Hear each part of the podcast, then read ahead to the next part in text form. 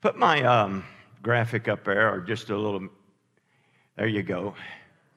Air supremacy, H E I R, wins the ground war. Now, all of us fight ground wars from time to time, sometimes much of the time. The ground war has to do with junk that you're going through, things that you need to overcome, battles that you need to defeat within your life. That's both on a, on a personal level, a city level, state, national level, is that you need to overcome. Say, overcome. overcome. Say, I'm called to be an overcomer. You're not called to be defeated, you're called to overcome. You're not called to be overcome, you're called to be an overcomer. Revelation 12 11 talks about that, that they overcame him the one who's causing the ground war. They overcame him through air supremacy by the blood of the Lamb, by the word of their testimony. They loved not their lives unto death. And we talk a lot about that part of where it says that the blood of the Lamb and the word of our testimony, but we never talk about the part loved their lives, did not love their lives unto death. When a person reaches that place, what has happened is that the cross of Christ has worked so deeply inside of them that they're literally dead to everything around them, but alive unto God. See, if you're trying to live your own life, you're not going to win this ground war. You have to have air, H E I R, supremacy in your life, or you won't overcome. You won't defeat rejection. You won't defeat the loneliness. You won't defeat the, the despair that you feel in your life because you're not walking in air supremacy. I can't make you walk in air supremacy, but I'm going to present to you this morning the, the principles of air supremacy so that you can begin stepping into that and living your life to the fullest. I've said this in the last couple of weeks, and I'll say it again. If you're not enjoying God, you're probably serving religion. I want to say it again. If you're not enjoying God, you're probably serving religion. He was meant to be enjoyed, and He enjoys us as well.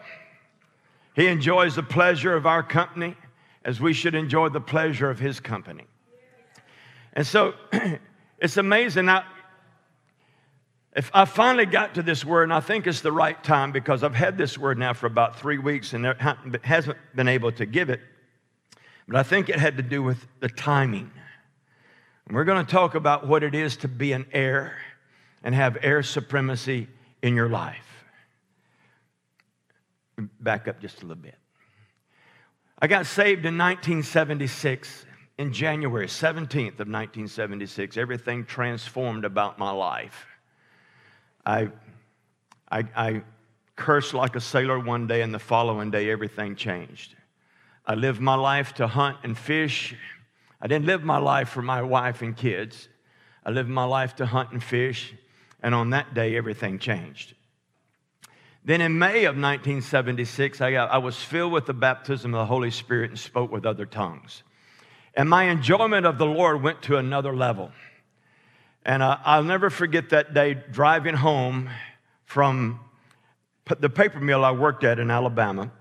I was by myself. Normally, I rode in a carpool.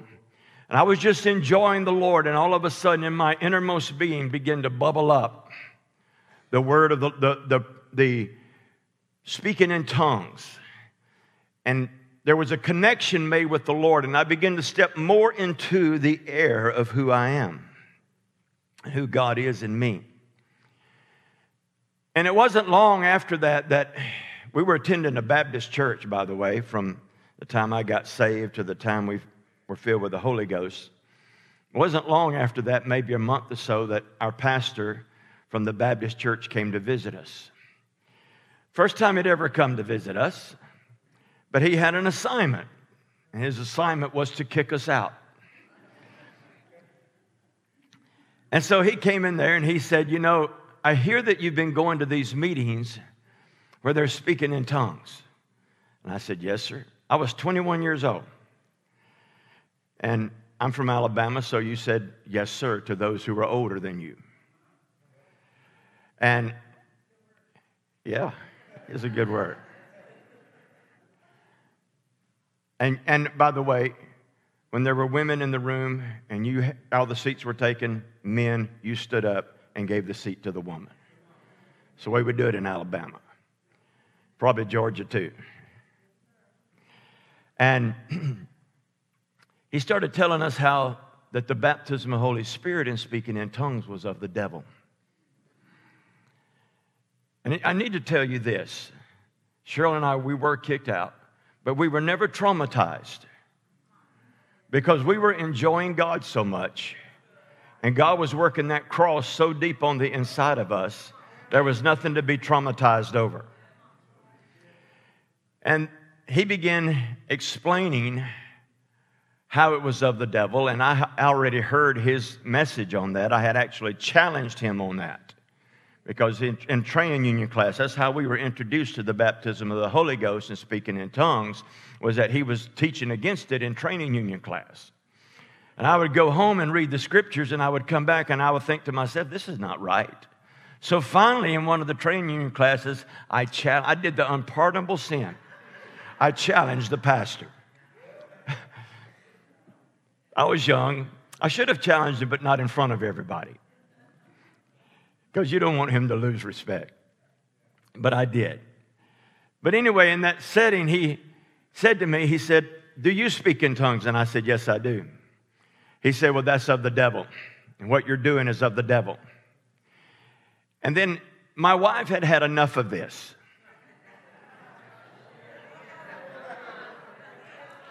And she spoke up and she said this How can the devil give you something that causes you to love Jesus more, causes you to read your Bible more, causes you to love your wife and your kids more? How can the devil? He said, he didn't have an answer. He said, I don't know, but he does. And then he, he, he invited us out the door. Now, he didn't last long in the church after that because it set such tension in the church, because everybody in the church loved us. We weren't trying to bring division to the church. We didn't even talk about speaking in tongues there. Although our oldest daughter, she was three at the time, was giving us away because she'd sit on the front row and she'd say, Hi, they were singing, I'll fly away. Hallelujah!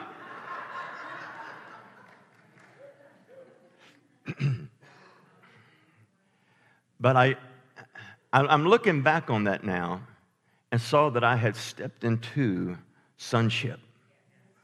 When that didn't bother me to be kicked out, I had stepped into sonship. I had stepped into a place where I was secure and comfortable with the Lord. This is where God is trying to take us today. And the title of this message is Occupy 2.0. About two or three weeks ago, I did Occupy number one until he comes. This is Occupy 2.0. Next week will be Occupy 3.0 unless the Lord changes it. And he says here in Genesis 22, verse 17, Indeed, I will greatly bless you, and I will greatly multiply your seed as the stars of the heaven and the sand which is on the seashore, and your seed shall possess the gate of his enemies. That's the ground war. Excuse me. Your seed, your heirs, will possess the gates of their enemy. That's the ground war that you have to win. You have to win the ground war over rejection. You have to win the ground war over despair. You have to win the ground war over sickness and disease. You have to win all of those ground wars. But you can win it and defeat it because you are an heir. Goes on to say in Galatians 3 and verse 29, this is out of the NIV. If you belong to Christ, then you're Abraham's seed. So, in other words, that means Genesis 22 17 is also for me. Because I belong to Christ, I am Abraham's seed, I am heirs, say heirs, according to the promise. That's an awesome word there. You see, heir supremacy, put that back up, Ruth. Thank you, Ruth. She made that for me today. Heir supremacy wins the ground war. I've got it written right here, too. We're part of the Air Force, H E I R. Part of the Air Force. Say Air Force. Man, you get people in the Air Force, H E I R, together, and you start getting them moving as one together. all of a sudden you begin taking ground in the kingdom of God. What happens many times is that you have this one who has stepped into the air, and this one has stepped into the air, but this one over here is still walking in illegitimacy. It's not that it's not that they themselves are illegitimate, they just feel like an orphan. They feel like they're not loved, they feel like they're not welcome. I mean, that's why I got up here and said, roll out your own welcome mat. They feel all that stuff. And so they're never able to join the Air Force because they still feel illegitimate. God gave me a word in December, and I posted on Facebook, and the word was that in 2019, God is going to build a new structure for sons and daughters. He's going to bring forth mothers and fathers, the Elijahs and the Deborahs, that's going to break illegitimacy off the people of God and move them into sonship. That's a powerful word. I got so much going through my mind right now. Listen to this Galatians 4 7. The Spirit Himself testifies that we are children of God. This is actually Romans. And heirs also, heirs of God and fellow heirs with Christ. If indeed we suffer with Him, so we shall be also glorified with Him. Romans 8 16 and 17. Galatians 4 7 says, Therefore you are no longer a slave. Say, no longer a slave. See, as an heir, I don't have to listen to rejection. As an heir, I'm no longer a slave. As an heir, I don't have to listen to fear because I am an heir. Say, an heir. Look at somebody and say, You're an heir. So I'm no longer a slave, but I'm a son. You're a son. Applies to you also, ladies. If I can be a bride, you can be a son, okay? I'm a son, and if a son, then an heir through God. That means I inherit from God. An heir through God, an heir from God. being an heir is actually being properly aligned with Him. Ooh, and that's a good word there. It's being properly aligned with the Lord. We have that plumb line here. That plumb line, it, Kendall and some others put it up there several years ago when I preached the plumb line message here. This is before I came here. But to be an heir means you get properly aligned. So if you're walking in illegitimacy, you're over here. But the plumb line is here. The plumb line of sonship is right here. So we try to get everything to come and minister to our illegitimacy. We try to get everybody to come and minister our illegitimacy. We even try to get the Lord to come and minister to our illegitimacy. We do. You know, we start feeling sorry for ourselves and say, Lord, won't you come over here and feel sorry with me? Or, or we tell somebody else our woes and we want them to feel sorry for us. But over here is the spirit of sonship. And when I step right here, I'm not walking as illegitimate. I'm not having thoughts as being illegitimate. I'm walking as an heir. Now, that's a good word. When you're aligned properly, the authority of being an heir begins filling your life. Uh, last week, I watched Braveheart movie again, probably for the thousandth time. One of my favorite persons, characters in this movie is a guy by the name of, in the show, his name is Jonathan. He's actually from Ireland. And he tells the Braveheart and all his guys, William Wallace, he says, I own the island. And I love that because he feels he has ownership of that island. He feels like he's an heir of that island. I tell people all the time I own the entire state of Florida, and I do. The whole state belongs to me, it's mine. Tanya and Justin got in here. I told them, I said, Welcome to my state. I said, All the blessings that this state has is given to you now in Jesus' name. Every one of them. You're an heir, so enjoy God. If you're not enjoying God, you're probably serving religion. As an heir, we receive who He is, we receive kingdom, we receive authority, We receive being a steward of the kingdom. We receive grace, which is an empowerment from the Lord. We receive blessings, favor, healing, power, and deliverance. But what is an heir? What is an heir like? Heirs of what? I'm going to have, make three points here if I get to all three of them, and you may want to leave some room to write between them. I'm to talking about being an heir of God, being an heir of righteousness, and being an heir of the promise. Three different things being an heir of God, being an heir of righteousness, being an heir of promise. It says in Romans 8:16, we're going to read it again, and if children, then heirs, heirs of God, and joint heirs with Christ, if so be that we suffer with him, that we may also be glorified together. If you belong to Christ, then you're Abraham's seed and heirs according to the promise. Galatians 3:29 and if you belong to Christ, then you're Abraham's descendants, heirs according to the promise. Next page, Galatians 4 7. Therefore, you are no longer a slave. Say, I'm no longer a slave. Now, see, when you're in this illegitimacy over here and you think rejection, you think defeat, you are a slave. You're walking in the mindset of being a slave. You're actually speaking the language of a slave when you're over here in this rejection, despair, you're feeling illegitimate. So you'll have a different language than the one who is an heir. This one has a different language. This one's talking about possessing the land and loving God and enjoying God and moving forward in life. And this one over here is saying, I can't hardly make it. I live on barely get along street and can't hardly make it avenue. Somebody deliver me. That's because you're feeling illegitimate and you're not walking as an heir.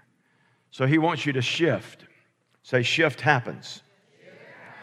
See, the first thing that we're heirs of is that we're heirs of God. And I did say shift, by the way, okay? You be careful how you say that. And if you do voice text, always check it before you send it. I did a voice text to Pam and Bryant this morning. I checked it before I sent it. I'm so glad I didn't send it. I'll tell you later what it said, but you probably won't like it either. The first thing that we're an heir of is that we are an heir of God. We're an heir of Him. We're an heir of who He is. We're an heir of His character. We're an heir of His countenance. We're an heir of His uh, uh, freedom, an heir of His authority. I could go on and on. But I'm going to talk primarily about being an heir of His character because that's what we are, first of all. Patty says this quite often. She says that your gift will get you in the door, but your character will keep you there. That's very important. See, God honors character before he honors gift. You can prophesy all you want to, but you and your wife, or you and your house, or you and your kids, it's out of order. Go prophesy somewhere else. I want to see your character. Amen. Woo! That's some edge to that sword.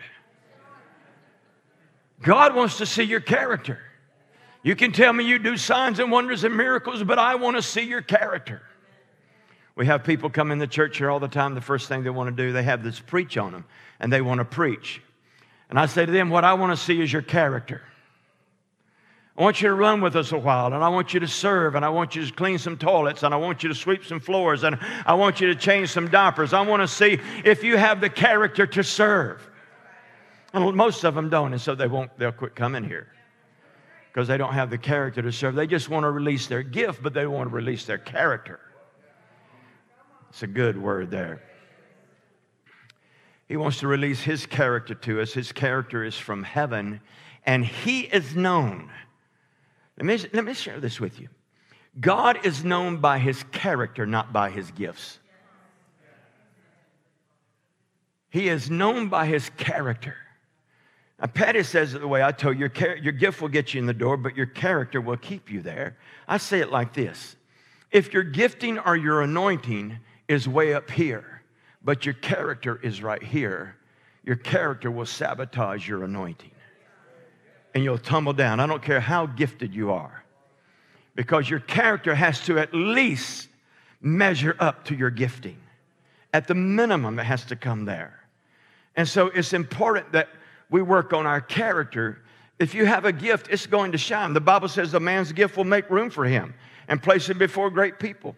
But also, your character needs to shine as well. So you're an heir of God. Say, I'm an heir of God.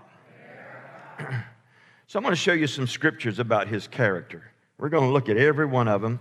So put your seatbelt on. Go with me this morning. Isaiah, I mean, uh, Genesis chapter 26 through 28. Then God said, Genesis 1, 26 through 28, let us make man in our image, according to our likeness, and let them rule over the fish of the sea, over the uh, birds of the sky, and over the cattle, and over all the earth, and over every creeping thing that creeps on the earth. First thing he said, let's make, God, let's make man in our image. And that word image there is a word that in the Hebrew actually means an illusion or a shadow. That whenever you would see Adam, it was so much an illusion you thought you were looking at God. And see, this 126 verse has not quit. This was actually restored to us at the cross through his death. And so what happens is, is that God wants us to embrace his image, not the image of Sigmund Freud. Sigmund Freud says man has all these different personalities, but God says, I'm only giving him one, it's mine. Hello. Now, you psychologists, psychiatrists, and psychics, you put that in your pipe and smoke it. He gave you His character, He gave you His image. He didn't give you a bunch of different images. He gave you His image, His character. He placed it in you. And He said, Not only that, I'm going to give them authority to win the ground war. When He said, I'm going to give you authority over creeps and all the creeps that are in the earth, you have authority over all the creeps. The creep of rejection, the creep of poverty, the creep of complacency, all these different creeps you have authority over. You just find some kind of creep that's been creeping up on you, and you begin taking authority over that creep because you're an heir. Woo! I can almost dance.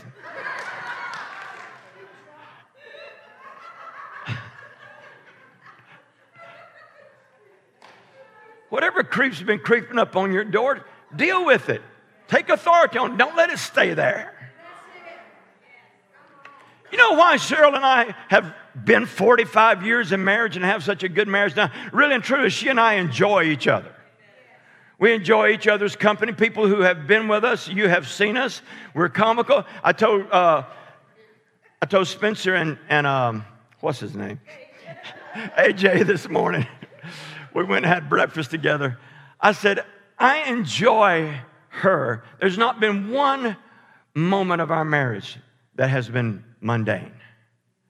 I've enjoyed every bit of it.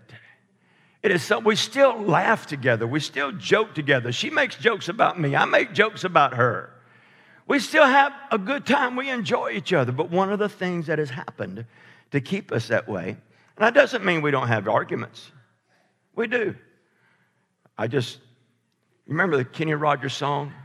You've got to know when to Hold 'em, know when to fold them, know when to walk away, know when to run. I've learned how to do that.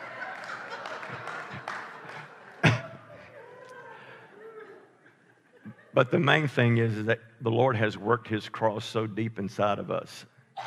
And we believe so strongly in covenant that we just would not walk away from each other because of our belief system and our cross that he's worked deep inside of us.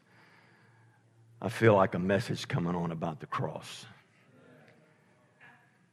Galatians 5, I'm going to show you some more of his character.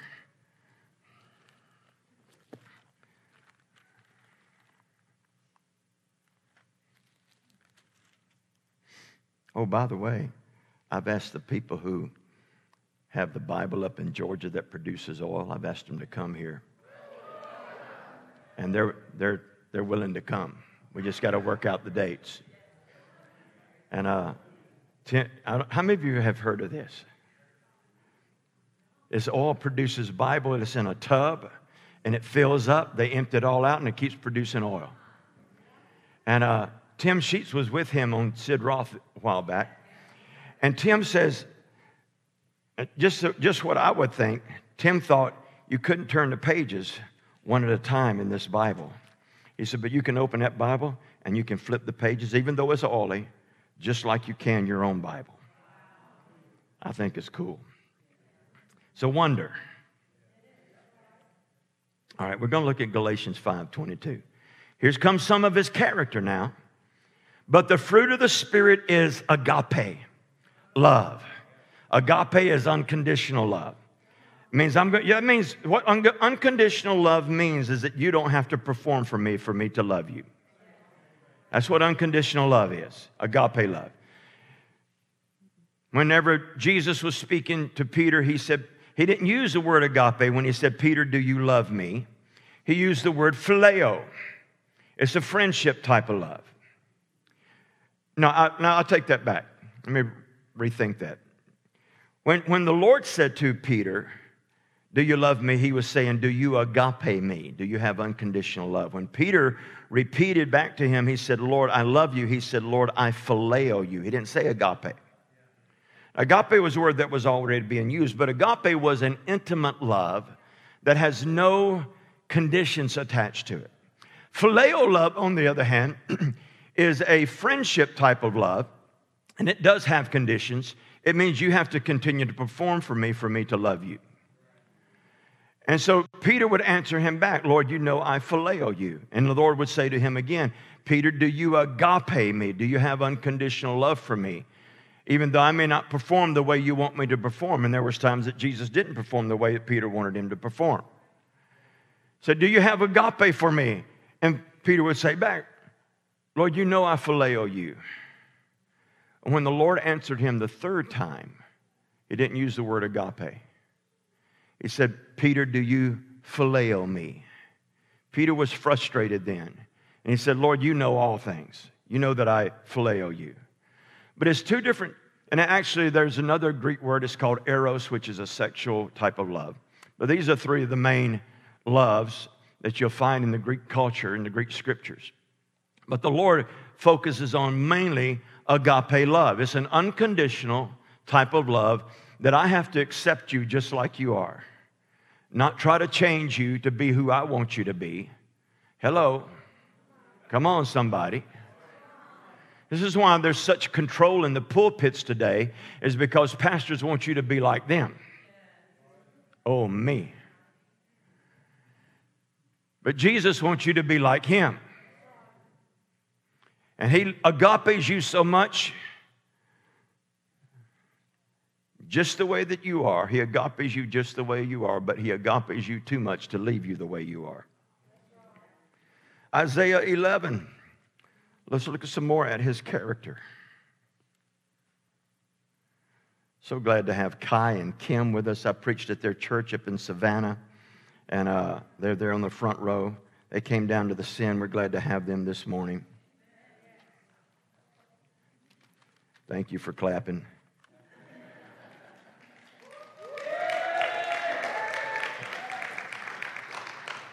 Now, here's some more of the character of the Lord.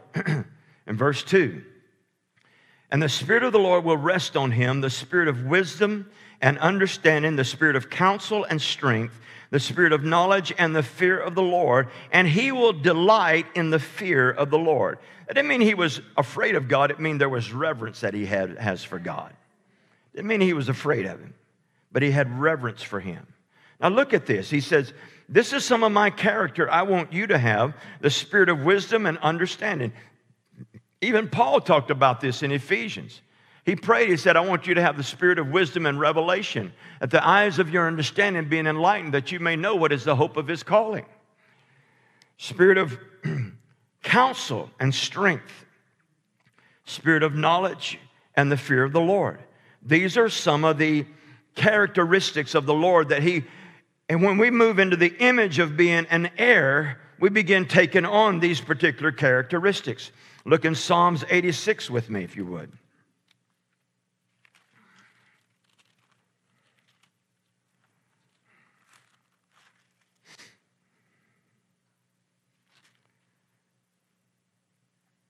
But verse 15.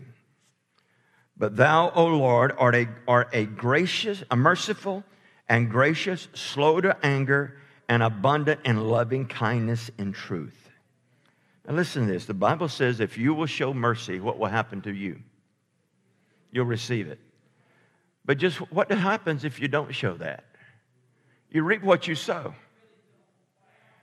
And so he wants us to have mercy toward one another.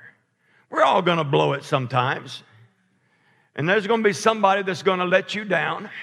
But you will, will you be merciful to them or will you require judgment from them? He wants you to be merciful toward them so that you can obtain mercy. In Psalms 119, verse 64. Pardon me for this cough. I'm moving out of the remnants of a cold. I'm getting over these creeps and taking authority over them. In Jesus' name, you creep of the cold, I command you to go. Verse 64 The earth is full of thy loving kindness, O Lord. Teach me thy statutes. I see a lot of people, they don't feel like God loves this earth. God made this earth. Why wouldn't He love it? He made it. His loving kindness fills all of the earth. That's part of His character of who He is. In 145, verse 8.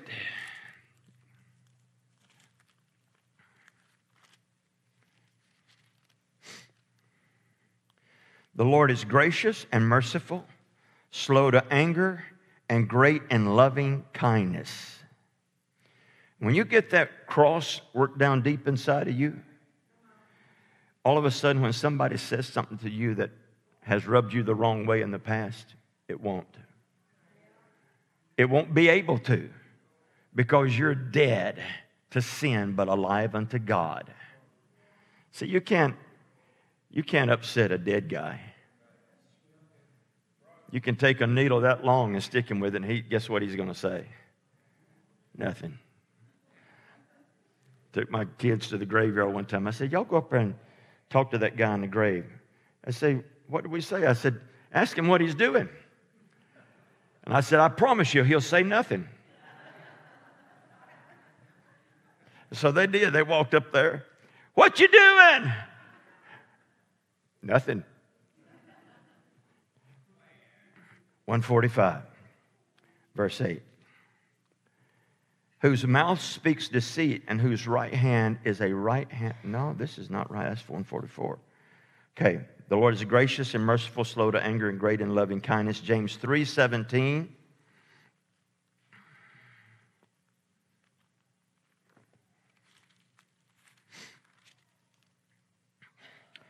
But the wisdom from above is first pure, then peaceable, gentle, reasonable, full of mercy and good fruits, unwavering, without hypocrisy.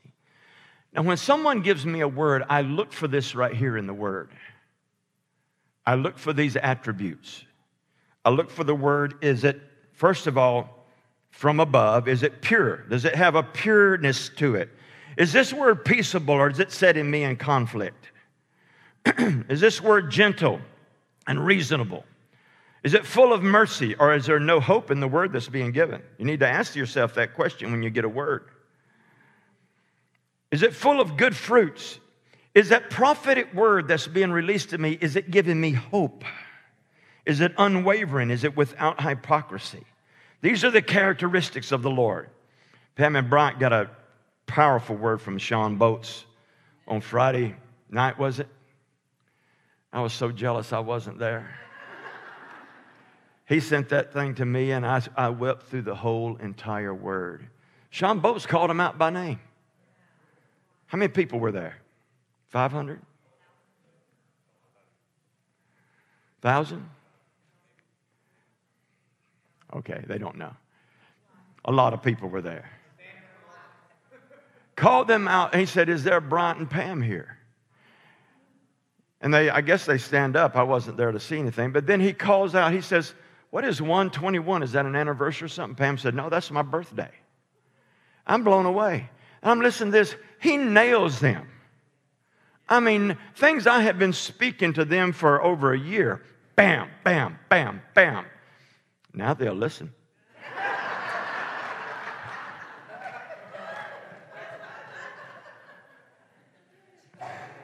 No, you need that confirmation from time to time, even though it's been spoken once. But I was so blown away. Word didn't have any condemnation in it, didn't have any despair in it. It was filled with life and hope. Now, listen to this. One of his character traits, Galatians even talks about this in great detail, is freedom. Say freedom. freedom. This is what Freedom is defined in Webster's 1828 dictionary. I always go there quite often because sometimes it'll have scripture to, to back up the definition. Freedom is a state of exemption from the power or control of another. It's liberty. It's an exemption from slavery. That means you're moving from illegitimacy over into being a son. It is exemption from servitude or confinement. Freedom is personal or civil or political or religious, has particular privileges, franchise, immunity, such as the freedom of a city, the power of enjoying franchises, exemption from fate, necessity, or constraint in consequence of predetermination or otherwise, as the freedom of will. I want you to get this right here exemption from fate. Now, I've been reading a lot recently by um, Caroline Leaf, Dr. Caroline Leaf, a scientist, also a strong believer. She says that up to 70% of the diseases that we face, that everyone faces, can be corrected by the way that you think.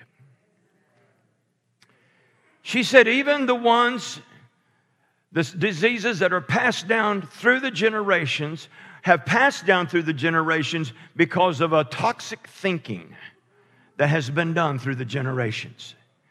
See, whenever you get into the freedom of sonship, that exempts you from all the diseases that may have been in your family before, or maybe the sin that was in your family before. It exempts you from all of that. You're a son now, you're under the plumb line of being an heir. So you're exempt from all of these things. So I'm, say I'm exempt. I'm exempt from a disease. Come on, guys. I'm exempt from disease. I'm exempt from sickness. I'm exempt from sin because I am an heir. You are. You're an heir. You're exempt from that stuff. Man, that is so good. That'll preach there exemption from constraint or control.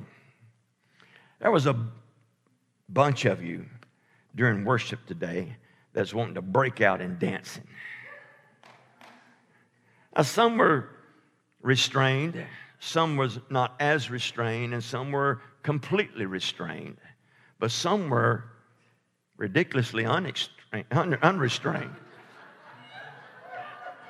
I won't point any fingers. But walking in freedom is an exemption of that constraint. You can't constrain, you can't hold back freedom of being an heir. Whenever I'm home during the fall of the year on Saturday, which is not very often, but if we are, there's one thing that we do in our house on Saturday from the time that 11 o'clock hits until the time that every football game goes off in the evening. We watch all college football all day long, especially Alabama. Roll Tide. And so I'm going, yeah! Cheryl says, We live in a condo now. You got people on both sides of you. So that's trying to put a restraint on me. You should see me. They're getting ready to make a play. And I start praying in tongues. Move the ball. Are they, are they, they're on defense, you know? And I'll say, hold, hold, shandola bakaha, hold.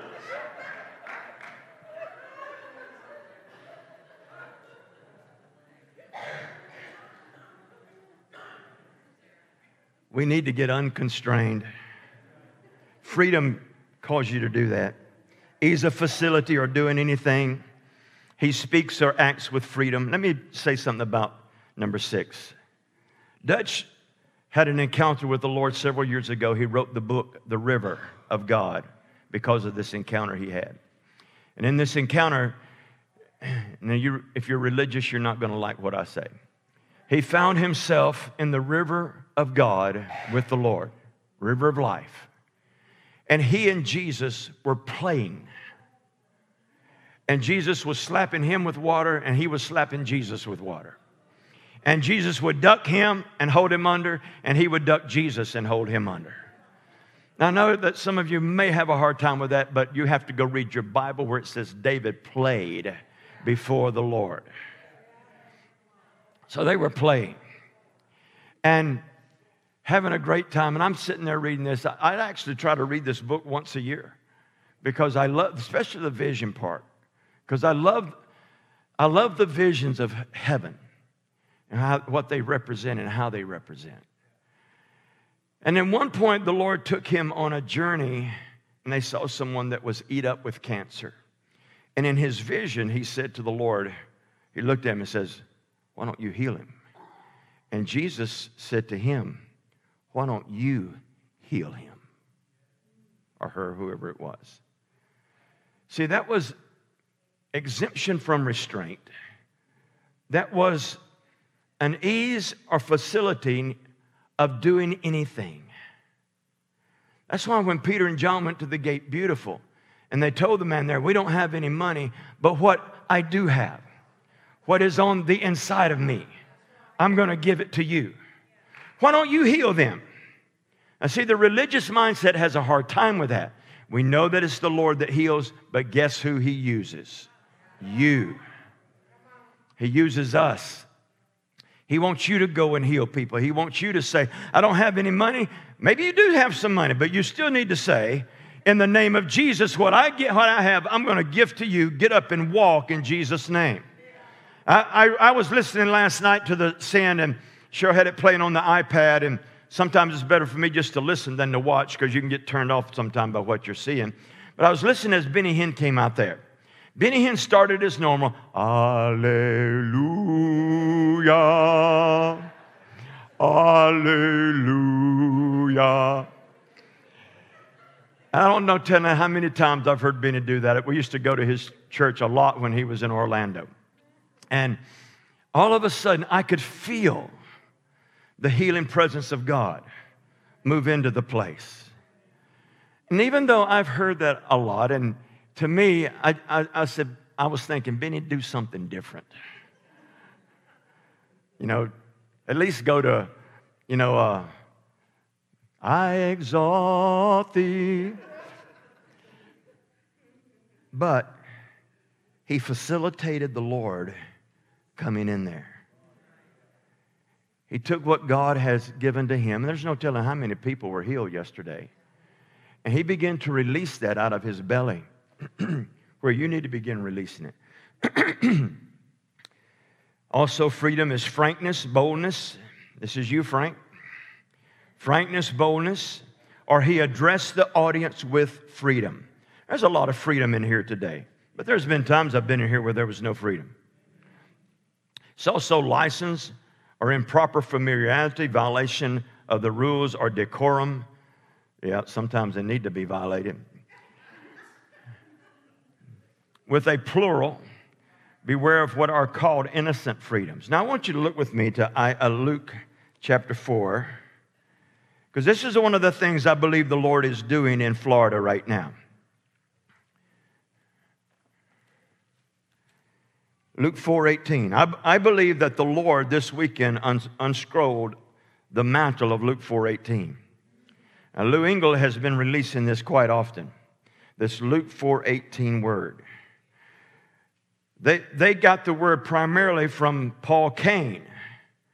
And Paul Cain, when his, before his mother died, she told, before she went into a coma, she told Paul Cain that she had a word for him. And then she went into a coma and wasn't able to give the word. But then she comes out of the coma after a couple of months and rises up and says to Paul Cain, Luke 4:18. Goes back into the coma.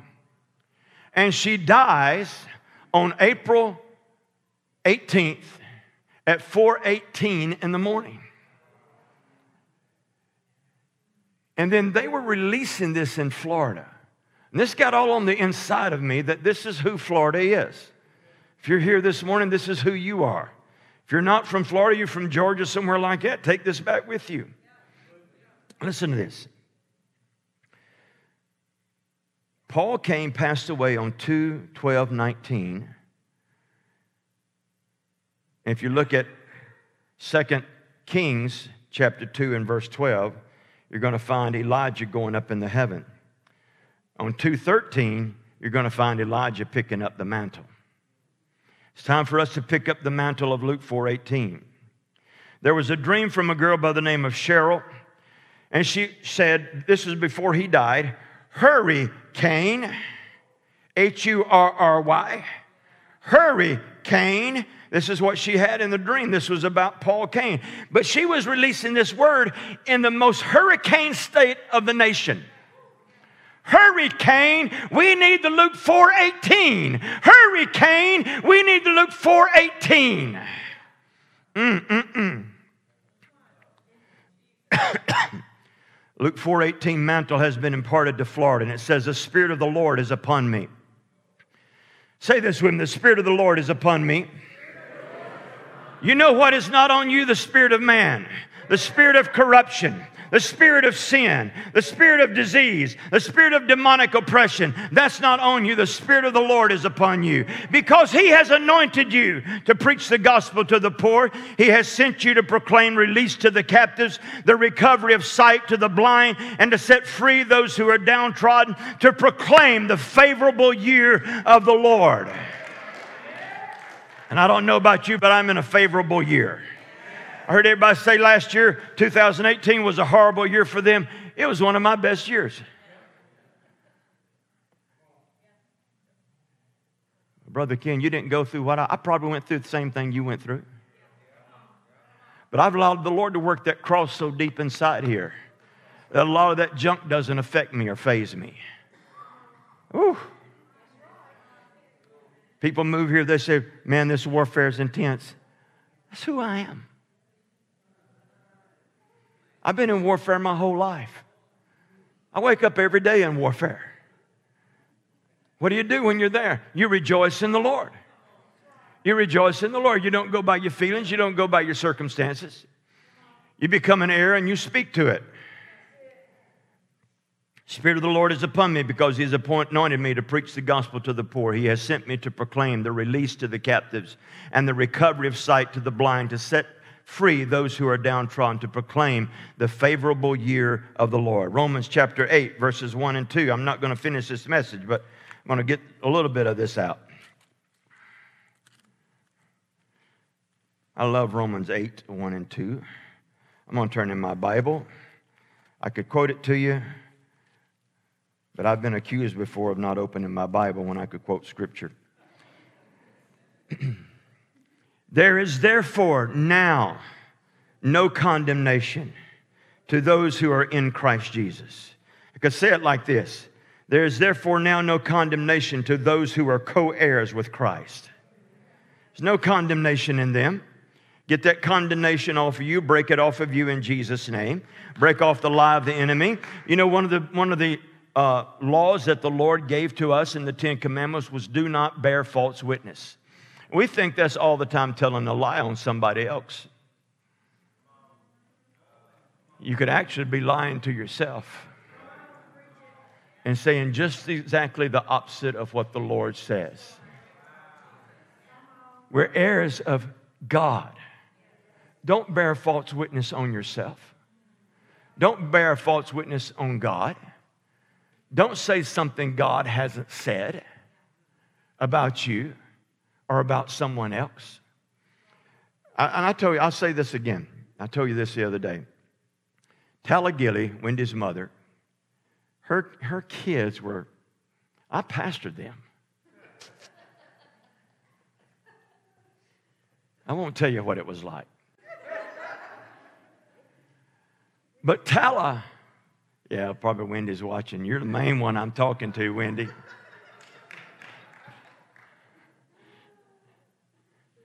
Tala would call those girls mighty women of God. They go get in trouble. They come home in trouble. And she'll say, You mighty women of God. She would call those things that be not as though they were. Her son was deep into drugs. Cheryl remembers this. Heavy into drugs. Now, the guy, he lives in Arkansas now, been in prison, is so on fire for God because Tala would call those things that be not as though they were. She would speak to him as if though they were an heir, not an illegitimate person. Come on. You speak to your children as heirs. That's why my grand, great uh, granddaughter, start to say great granddaughter, my granddaughter Kenna, she knows she's an heir of her papa. So she calls me on the phone last year and says, Paul, Paul, will you buy me a phone? I said, Kenna, do you know how much these things are? Yeah, I know how much they are, but Paul, Paul, you have the money. Would you buy me a phone? now, I would have bought every one of them a phone, but she was the one who was bold enough to ask. She, being an heir, knows that everything that I have belongs to her. She said it. She told Cheryl, oh, she said, everything Papa has belongs to me. It's the way she thinks. And she went on, she went on. The, the first thing she did was she texted Cheryl. She said, Can you talk to Papa about buying me a phone? And then I think Cheryl said, Well, why don't you ask him? And so then she begins texting me. Then she begins calling. Now, if you really want something from me, you need to call me. Because I'm from the old school. I like hearing voices. I, I can't hear you through a text. So she starts calling. And, Papa, will you buy me a phone? I did. I bought her a used iPhone 7. I still paid a lot for it. I told her that was her Christmas and her birthday for several years. There's no condemnation to those who are in Christ Jesus, for the law of the Spirit of life in Christ Jesus has set you free from the law of sin and death. See, if you don't have a condemnation in you, then the law of the Spirit of life in Christ Jesus has freed you from that illegitimacy, feeling illegitimate, feeling like you're a nobody, feeling like you're despair, if you believe that there is no condemnation to those who are in Christ Jesus. It's one of my favorite words. When the enemy comes at you with a thought, and by the way, you don't have to say the thoughts that you think. They do not have seed form and cannot produce until you say them with your mouth. I'm going to say that again. Your thoughts do not have to be said. They do not have seed form, and nor will they produce life or death until you say them. It's when you say them that it produces life or death, blessing or cursing. So you have to choose your words carefully. What you're going to say about yourself, what you're going to say to other people, what you're going to say about the Lord. That's a good word there. That law has set me free from the law of sin and death. In Galatians 5 1, and we'll stop right here. Those of you that are visiting, you'll just have to pick it up on YouTube next week. It was for freedom that Christ set us free. Therefore, keep standing firm and do not be subject again to the yoke of slavery.